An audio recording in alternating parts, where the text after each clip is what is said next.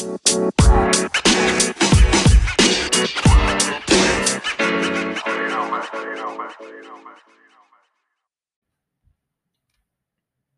podcast episode is sponsored by Statera. Statera is a web based application that helps youth athletes and their stakeholders estimate training load, track maturation status, monitor readiness, and manage injury. Put together by coaches working with busy youth athletes, Statera helps keep things simple and brings together the most important training information in one place to ensure that effective athlete centered decisions can be made. No more complicated Excel tutorials and spreadsheets, just upload your athlete's data and their training schedule and start to take control of their training commitments and workload. Make more informed decisions and protect your athlete's well-being, supporting their performance. Statera takes your data very seriously. GDPR compliant and registered with the ICO, choose from a range of maturation indices and validated measures, or customize your own. Statera can record any training variable, and all your data is fully exportable. To reach out today and get a free walkthrough, head over to www.statera.uk.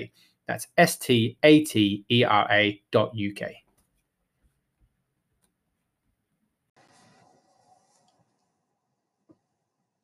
Welcome to the LTAD Network podcast. I'm your host, Rob Anderson, and today I'm speaking with Nathan Parnham. Nathan is an athletic development coach based in Australia. He's worked in various roles throughout his career in the development and professional space across both genders for close to two decades. He has recently taken up a role as the Director of Strength and Conditioning at Brisbane Grammar School. Nathan has played a role in the development of a range of state, national, and professional athletes currently playing their trade in the Australian Netball League, A League, W League, NRL, Super Rugby, Rugby Sevens, and the ITF tennis circuit. He's recently transitioned from professional sport back into the development realm and is passionate about sharing content and highlighting aspects that coaches and parents may find useful.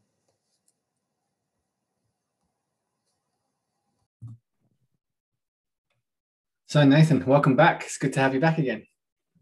Yeah, thanks for inviting me. Pleasure to be here. It's uh, it's been a big big year or so for you. You know, a lot of changes in terms of job role and obviously getting the book across the line, all that kind of stuff. So, pretty exciting twelve months.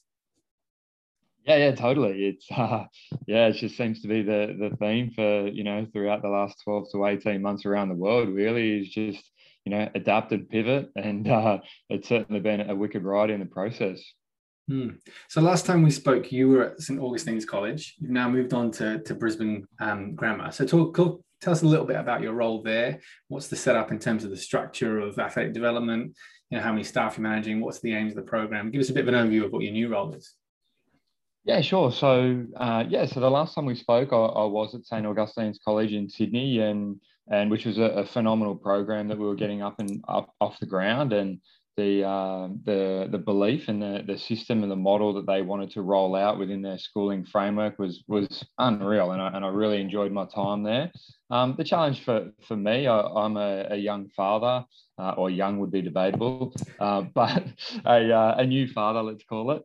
And you know, an opportunity came up that was north of the border for us in Australia, so from uh, available in in it came up in Brisbane and uh, from Sydney. And and it was one of those things where um, the opportunity to to relocate as a new family uh, it was more of a lifestyle choice for us. And um, at the same time the opportunity once again was in a similar space as far as the very much in, a, in its infancy in a building environment. They had a, a big restructure there and how that they're going to approach their athletic development framework. And uh, for me, that was exciting. And like I said, it, it, was kind of an exciting adventure for, for our new family. So uh, fast forward to you know where I am now. It was we relocated in at the beginning of January and through a few you know curveballs with COVID and everything like that, like everyone else is dancing around the world. And for me, we, we, you know we've we've parked it here and, and really loving the the sea change, I suppose you could say. Hmm. So tell us a bit about Brisbane Grammar. What's the setup? And you know, is the is the way you're delivering embedded in the curriculum? Is it after school, before school? How many coaches are involved? Give us a bit of an overview. Yeah, so at, at Brisbane Grammar, uh, the I suppose the, the biggest way to put it is that it's just a, a different level of, of schooling, I suppose. So um, what I mean by that is up in in Queensland, it's part of the GPS schooling framework, and uh, the way that works is it's a private school setting where largely traditionally what happens in in most of the private school settings and and traditionally in, in or historically what I've been involved in is a lot of the training tends to occur before school and after school. And the thing that was has been really really interesting with Brisbane Grammar is that they had a they're quite heavily uh, an academic school. They they're very successful in their accomplishments in the academic setting, um, and there, you know, sport is compulsory and things like that, same as every other part of school in the GPS system. And for for us, uh, the way that we've gone about it, which I find absolutely phenomenal, it's a new model that I've actually been involved with, is because of the the sheer demand across the board, whether it be academic through to the arts and things like that, the school has actually been quite proactive in in taking it a different route. So uh, what that different route is, is that they've tried to minimize as much as possible the morning and afternoon commitments so that they can reduce the number of weekly sessions and try and include them a little bit more into the academic framework. So the the senior guys, the um, you know the the year 12 students get the opportunity to uh, they can either pick. So what I mean by that is they can they can choose one of two two realms where they can go into the um, you know the, the field games or aquatic games space and or if they're in the what we call flagship team. So if they're in the you know first basketball or rugby or football then uh, they can choose that as part of what they call the performance development. And that's that's involved as two 45 minute periods um, on a thursday and it's actually in, inclusive of the academic calendar or, or, or, day, I suppose you could say. Mm. That's an interesting way of doing things because a lot of times, you know, you'll have experienced this as well. It seems like, uh, especially in the private school sector, there's there's a real uh, demand on time for kids. Like you know, as you said, you know, there may be a before after school first 15 training session plus, you know, if they're involved academically to a higher level, they're getting pulled from pillar to post to be in this class and that class. And one of the things I've found is that kids at that age in that kind of demographic just don't seem to have a lot of spare time, which when you're talking to them about the importance of sleep and the importance of recovery, sometimes it can kind of fall on deaf ears if you're saying, yeah, that's great, but I've got a, a session at 6 a.m. tomorrow. You know, how are we going to talk about getting eight hours sleep when I'm, you know, I've got my revision to do all those kind of things. So it's interesting to go down that route. Yeah, and it's one of those things that I've had a lot of discussions with teachers and coaches who work in the athlete, like in the development space, and a lot of it comes down to if we put our let's call it our adult mindset in like if a if a teacher is to work you know a, a 12 hour day or something like that and you know if you throw in the busiest schedule for a teacher when it comes to exams and all those sort of things that you know they're certainly long days and quite often we fall into this trap that just assuming that oh, if that's a normal day for me, then you know the students will be fine with it and that'll be okay. And part of the challenge that I feel in the whole development space, and this largely comes down to the commitment as well from not only the students but also the time demands on the parents, is that everyone becomes an overachiever. So their whole week is jam packed full of if it's not sporting commitments you know if the if the coach isn't trying to pull them in for that extra session it's the strength and conditioning guy saying you need to be at the gym not twice a week but three times a week. And then you've also got the you know the drama teacher if they're enrolled in drama and they've got a big performance coming up. And you know, to, to give you some context of it, there was a drama performance at our school, A Few Good Men, and the the preparation for that involved a Sunday, all day Sunday, and it went for oh, a, easily a good four months of doing that. And when I went to the performance to watch it, I was I was just astounded by the amount of students who were in the first 15, second 15 rugby squad who were actually doing this performance as well. So not only were they, you know, they they still have the odd, um, you know, two afternoons training and stuff like that, but then they're also there other evenings work going until eight nine o'clock at night with their, you know, rehearsals and things. Throw in there the academic side of it that I, I touched on earlier, and it's just a whole new ball game. So it's not uncommon that students were coming in saying, you know, I've been up till eleven thirty or whatnot studying because we've got exams or assessments coming up and then you know the next day is gym at 6.30 in the morning. And as coaches we preach the importance of recovery but what ends up happening is everyone steers in in down their their lane and their rabbit hole and becoming uh, you know just focused with what they're trying to achieve and get out of the students and in, in the end the students get pulled from pillar to post so it's it's certainly a, a really difficult management side of things some schools do it better than others and i know um, you know in, in, our school for example that they spend a week where uh, that you know the, the students are actually on site but they're allowed to be on site in preparation for their exams and things like that. So little strategies along the way to try and free them up a little bit. But it's quite challenging because often, you know, it's not uncommon that a lot of successful athletes are overachievers in all realms. So they want to participate in everything. So as coaches, how we find that balance, I don't know, because I can only imagine for parents, it, it's just as challenging as well. So. Mm. No, it's definitely it, it, can. It's an interesting one because you know it's kind of the buzzword to talk about being athlete centered or student centered, isn't it? But then when it comes down to everyone wants their pound of flesh, you know, and they, do, as you say, yeah. they've got their priority. You know, the drama teacher wants to push a good performance. The academic teachers are pushing to get good grades. The, the rugby coach is pushing to get good performance. And you know, you don't need to be a genius to see you can't push at 100% on every frontier all the time, can you? There's going to be a oh, giving totally. Point. Yeah, exactly right. And a lot of that comes down, you know, everyone has their own different versions of success as well, right? So uh, I know some schools have a greater emphasis on their sport side of it versus academic side of it. Uh, and and in our space and in my new role, it's very much a, an academic centered approach uh, when it comes to their you know their results and what they accomplish.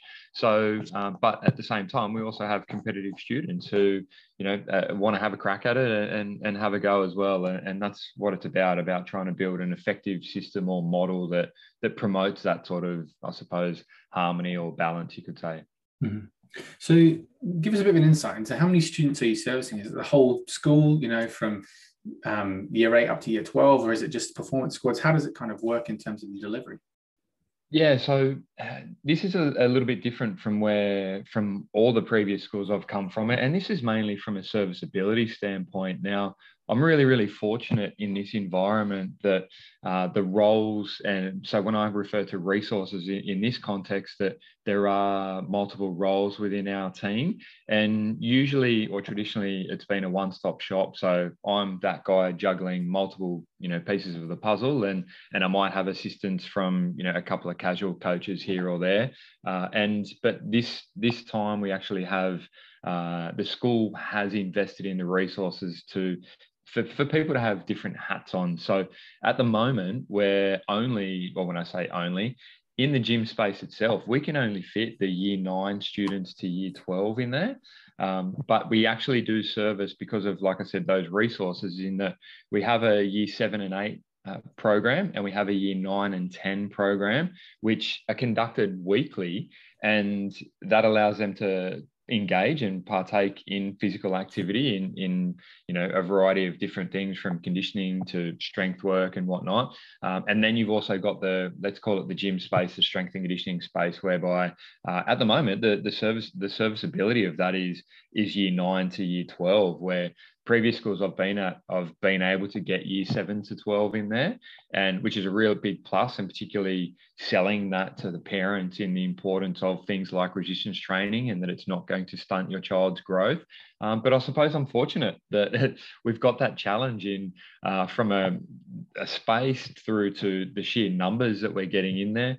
Um, when I first started, my goal was to get year seven and eight into the gym because they traditionally hadn't. And at this point in time, uh, we can't actually get them in there because there's just so many students who are coming in there. So, uh, which is a positive thing. Um, but then at the same time, is we're able to have those. Uh, the year seven and eight one um, is what what they call a Hercules program, and the year not the year nine and ten one is called a Foundations program, and it just allows them to uh, it's still engaging, let's call it physical activity and, and non-sport specific, uh, ec, you know, exercise and, and get that done a couple of times a week. So. And that's in addition to their kind of normal PE games and, and curriculum Yeah, that's right. Yeah. So they're optional and, and the students opt in for those and, and they will take place in the morning. Uh, those those sessions and uh, the the gym timetable itself or the the ability for those more you know from year nine up then that takes place obviously in the gym. The other sessions that i just mentioned are, are outdoors and you know using various things like bags and bands and all these sort of things and yeah and then the, the gym timetable itself is is catered towards a year 9 to 12 while integrating the flagship teams that are that are in season with that so yeah, we don't have any off-season sport-specific programs at this point in time. They're encouraged to engage in. Uh, it's a very multi-sport approach. In the in the off-season, they're encouraged to go to the gym and participate in you know whatever phase they're in in that particular type for that year group, and and do that. So that the goal for it is to try and get them or encourage them as much as possible to train all year round. So. Mm. Great. And yeah, that, as you said, it's pretty, uh, my experience of the school system is, you know, as you said, it tends to be a one-stop shop. There's one coach who's maybe not only just an S&C coach, but maybe also assisting with coaching rugby or coaching hockey, whatever. So it's fantastic that you guys have the ability to have multiple members of staff delivering. How many people have you got underneath you in that department? Uh, so to put it into context, I'll, I'll, i suppose it's probably easier to, for me to outline what their roles are. So uh, I've got uh, and there's an assistant strength and conditioning coach, a gentleman Rhett Cope, who I, we pretty well work hand in hand. And so we look after the the let's call it the strength and conditioning space, and in conjunction with the flagship teams.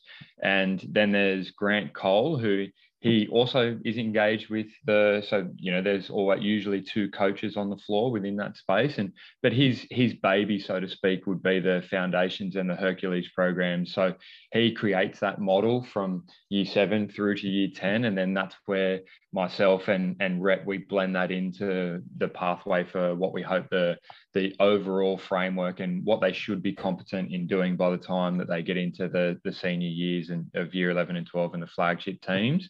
And then we have um, Kat Pace who is in charge of the rehab space. So one of the challenges with working in the space when it when we refer to it as a one-stop shop like you were talking about before is that a lot of injuries and things like that really fall through the cracks because a lot of that comes down to the communication and just just simply time. So trying to chase students hmm. around the school to you know get get an exact report from a physio or a doctor or something like that before they actually return out onto the field. Sometimes in the past for me i know that that sometimes that could take three to four weeks and then next thing they're running out on the field. So we're very fortunate that Kat Pace is in charge of hmm. that rehab space and then Jordan Manning, who is responsible for the let's call it the, the data management side of things. So these guys aren't full time. So um, I'm very aware that we're, we're certainly not trying to replicate a, a professional realm as far as having all these guys full time. As much as I'd love them to be full time, they're we're, we're working in dribs and drabs, and, and they're trying to get the best out of the the amount of hours that they can. And then the, the final person to the, the piece of the puzzle for that is a gentleman, Adam Block, who uh, I'm very fortunate to, he was responsible for uh, bringing me on board. And essentially, he's the one who oversees and puts all the pieces of the puzzle together because he is he, he is a teacher within the school. Um, and however, he is in charge of the what we call the performance development space. So the the buck stops at him and and his assistance through and guidance of the program allows it to be integrated into the schooling curriculum with the what they call the senior leadership team. So, is as far as the athletic development space, uh, any model, any system that is to occur and, and to be pushed into their, their timetable and promoting to the students and things like that, Adam Block is, is the one to, to strategize and, and put basically all of us in, into that model and, and how that works into the, the schooling framework. So, what does a day in the life look like for you now at, at Brisbane? A day in the life.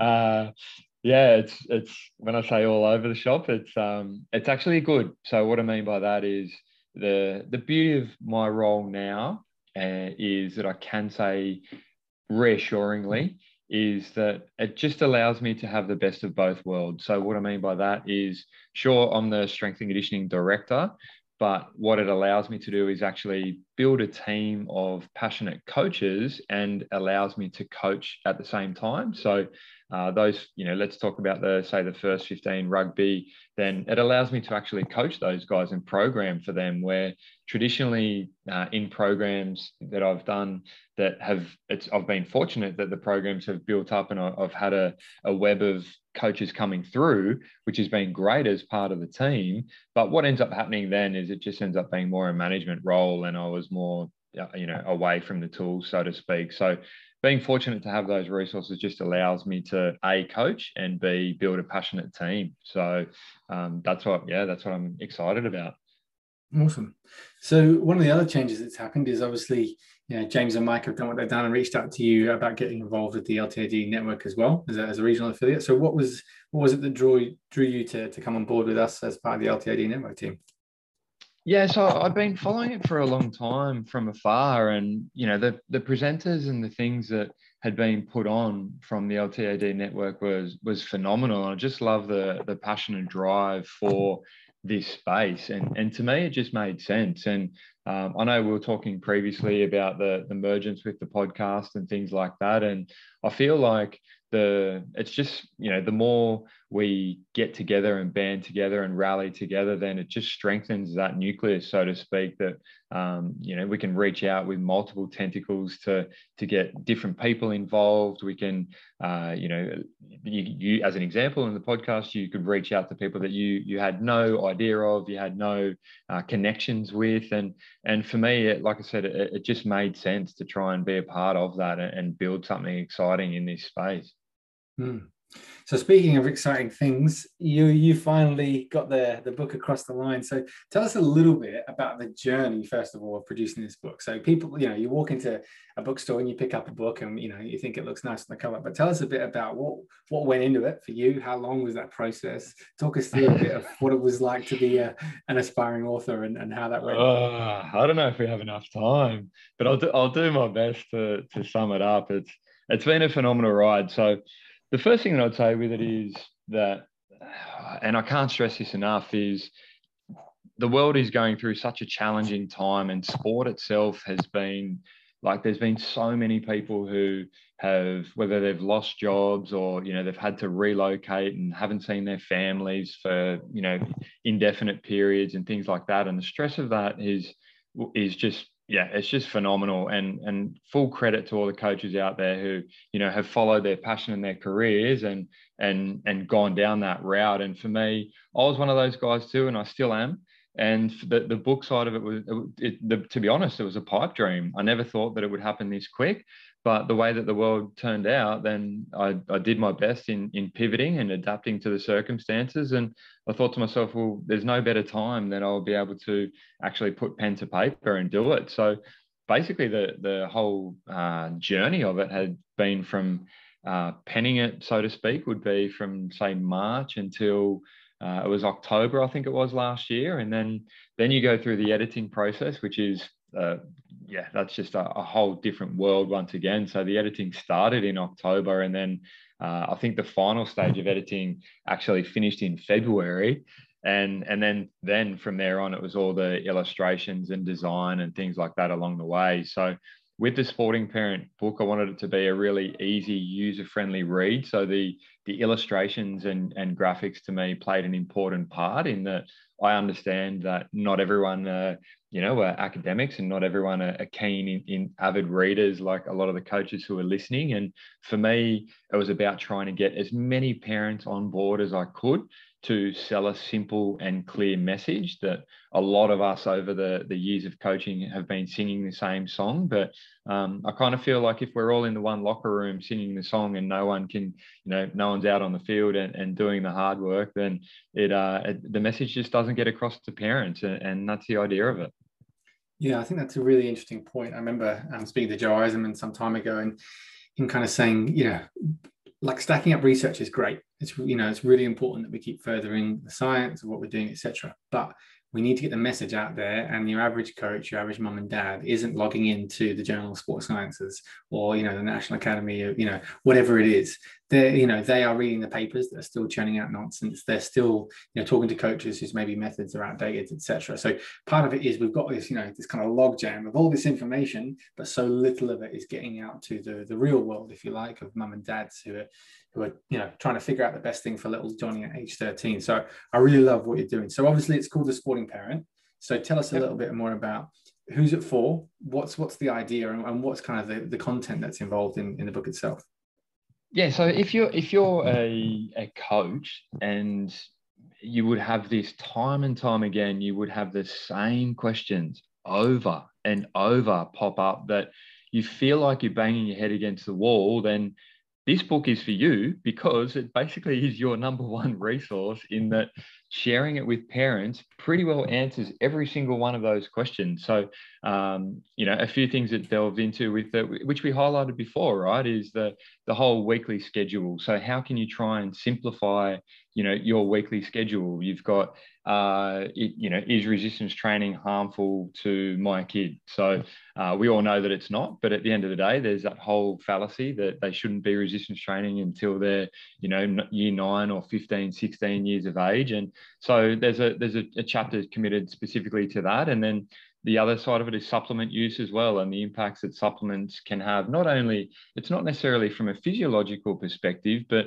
these are decisions that parents are responsible for making that can also impact on the the character and the lifelong decisions that that kids and young adults will actually eventually make. And then it also delves into uh, simple things like what type of sport would be advantageous for your kids to play. So if you're a parent and you're not from a sporting background, but you'd like your your kids or your child to be active, then where do you look? And and what what sports can have a, an impact on on your child and um, along with the maturation or the process of maturation? So when they go through the different stages of maturation what does it look like?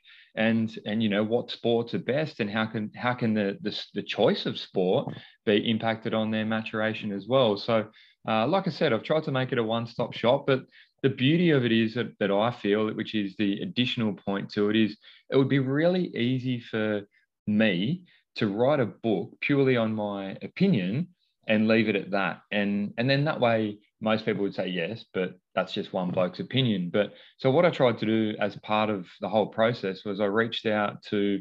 Um, there's a couple of sections in it. One one is called lessons from the field, um, and the other ones are called think boxes. So the lessons from the field are from practitioners or current or former players um, and they they it allows them to share their experiences of their journey. So uh, you know, if I was to to reach out and mention one of the people's in the book, Lockie Wilmot uh, committed his lesson from the field in resistance training. So what his thoughts are, him growing up as a kid uh, through to now as a professional, and what he's experienced, then uh, what what are his thoughts on that for the parents?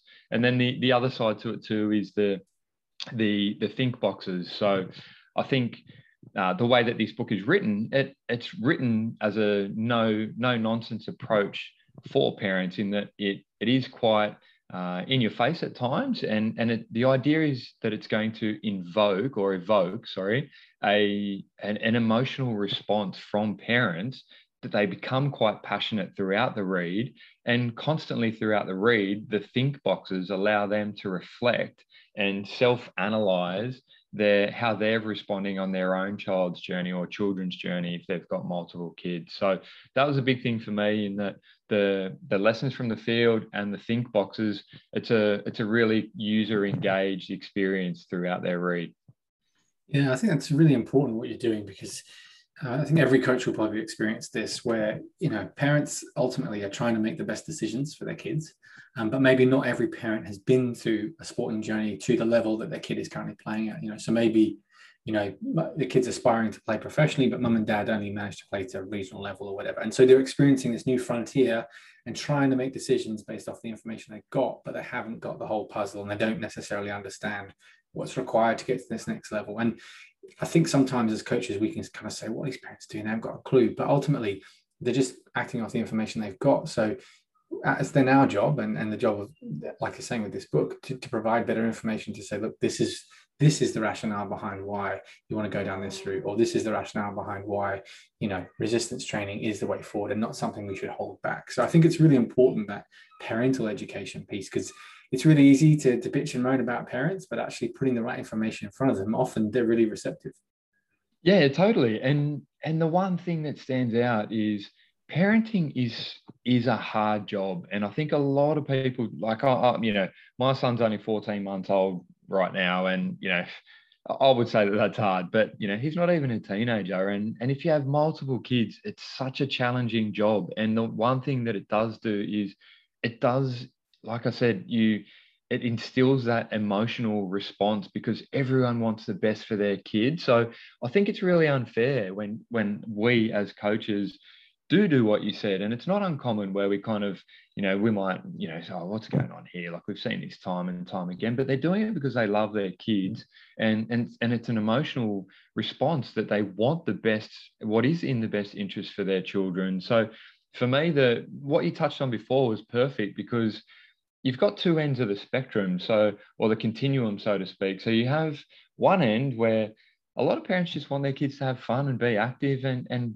and that's it. Where the other end if they uh, the older they get if they display a little bit more talent then they might feel that you know their son or daughter for that matter is is likely to let's call it make it and and have a crack at in the professional arena in whatever sport it is. And there's where that skews either way is every parent's journey as an individual. And that's what i've tried to to make in this book in that it's you know we can't sit back as coaches and criticize parents for what they're doing because parents are the fearless ones here but we need to actually educate and empower them. And if that means that i'm going to throw myself out there and people can pass judgment on me creating a book over it then so be it man because at the end of the day then the parents are going to be the winners for it and and that's just what i feel passionate about.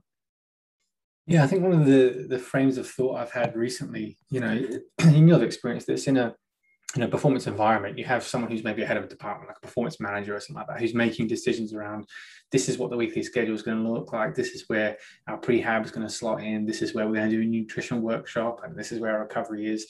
And effectively, when you come down to the youth level, it kind of by default, that happens to be mum and dad because they've got the overview of the whole thing. They know when little Johnny's at school, they know when he's got to go to swimming, they know when basketball is. So, in some ways, these people have kind of been you know have fallen by default into the role of performance manager without necessarily the information to make the best decisions. And and in that's something that's changed in my mindset to go actually we need to empower the parent to be that kind of performance manager because they see the athlete far more than we do. They know if they're eating their fruit and veg. They know if they're getting to sleep on time. They actually are a source of incredible information for us. We just need to educate and empower them. Yeah and and the the hardest part with that which like i'm sure you can relate to is if you rewind, let's call it 20, 30 years ago, you know, at the end of the day, kids were active. They might have played sport in school, or there would have been a strong club culture that they were affiliated with where they played community sport. And then, then through that, they ended up turning into professional athletes. But now, because we as coaches, which is a phenomenal time to be in the industry, because there's so many different paths you can go down, whether it be, you know, working privately for yourself, working out of a, a private facility. Like we know there's so many whiz bang facilities going around the world now, which is unreal. Um, and then you've got the institutes, you've got high schools, and then you've also got the clubs and rep stuff and things along the way. So all this becomes peripheral noise to the parents. And where do they get that that knowledge from without someone having an agenda to them whether it be that they want their kids to sign up for you know a gym membership or lock them into some private training sessions and things like that. And um, i feel like there's, there's there is an agenda um, when it comes to youth sport because at the end of the day it's a billion dollar industry around the world and there's so many parts to it. So uh, for me it, it's one of those things of how do we just be as transparent as possible and, and let the parents make the decision and if we arm them and educate them with enough knowledge that they can choose, you know, there's never going to be a right or wrong decision to, to go down, just ones that they can learn from, then at the end of the day, it's their parenting journey and we can't judge that. Yeah, I think that's really interesting what you said around, uh, kind of, I guess, realizing that that people potentially have an agenda. I obviously do some private coaching outside of uh, my full time role, and Uh, for the first time last week, I had a parent actually send me an email and ask about my qualifications and ask about my experience.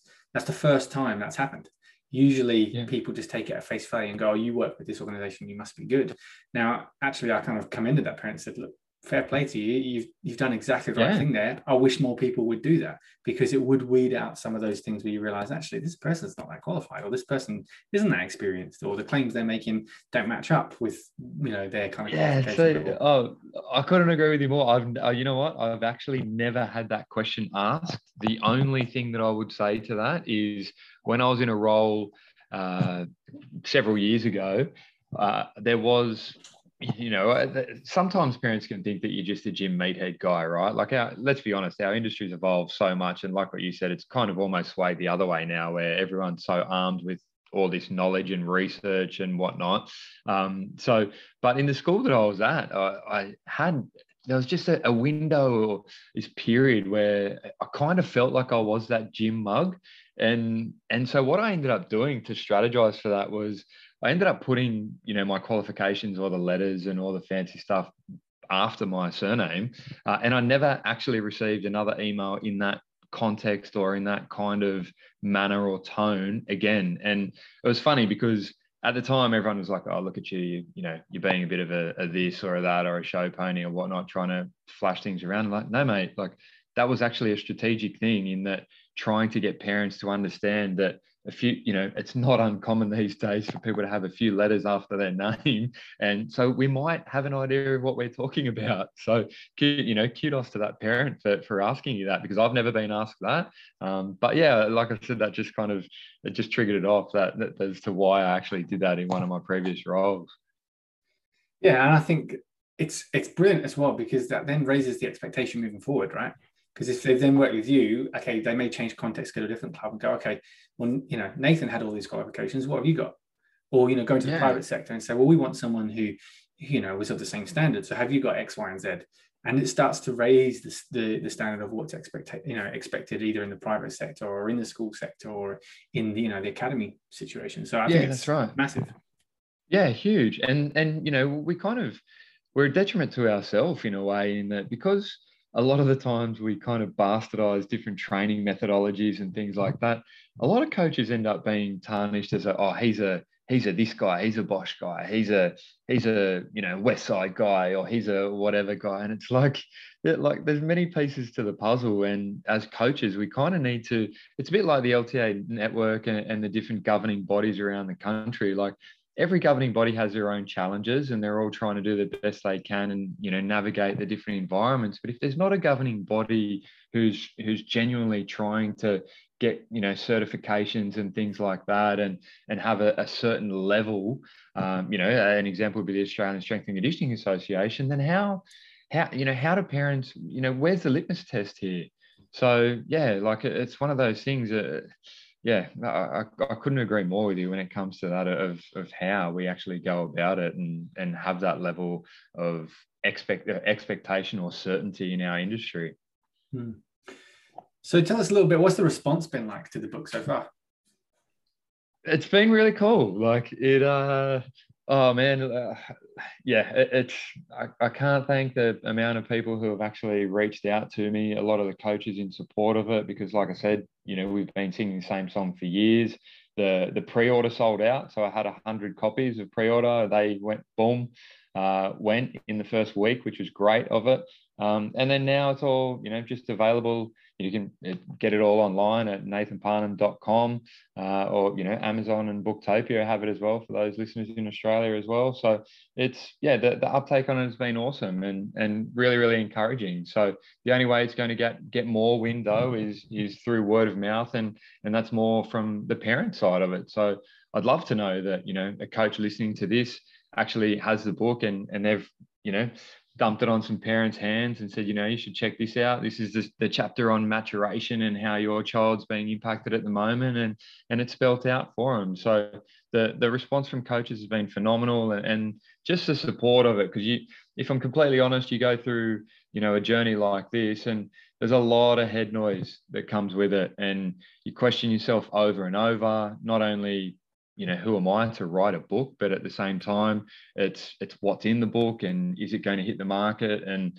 um, it's one of those things that without the the reinforcement of I'm, I'm fortunate myself that i have some some good who i deem to be friends but they're also coaches and they're just people who kind of continue to push me along the way to eventually just go you know what? Shut up man and now it's time to get it out there. And and stop second guessing it so yeah, so I'm that I'm very very fortunate that I've got people like that in, surrounded by them. Well, props to you, mate, for taking it from a, a, pipe dream to publication because there's a lot of people who who fall by the wayside in that process. So it takes a lot of perseverance to, to get something out of your head on paper and, and across the line. So well done for that. Yeah, thanks, man. There's, Thank you very much. For those who are interested, I would say to definitely head to your social media and check out some of the reviews because you know I personally, you know, know the names of a lot of the coaches that are, are, kind of putting things out there saying it's a great read and the information's gold. And, you know, I think those kind of secondary recommendations from people have a lot of social kudos. Some people go, okay, this isn't just like you said, one guy's opinion. Actually, a lot of people are saying, you know what, if you did this before you came to me, it would be really helpful. And I think, yeah. you know, the more kind of people that start to say, hey, we can signpost people, or parents or coaches to this resource, the, the better for everyone.